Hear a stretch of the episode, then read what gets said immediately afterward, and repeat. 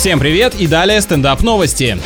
Более 80% россиян признались, что постоянно опаздывают, причем каждый десятый не видит в этом ничего плохого, а главной причиной задержек оказалось нежелание куда-то идти. Но если честно, во многих наших городах такое чувство вполне оправдано. Около 35% респондентов в своей нерасторопности обвиняют общественный транспорт, а 5% собственных детей. Звучит немного инфантильно, но порой, когда спешишь, эти спиногрызы действительно превращаются в обстоятельства непреодолимой силы.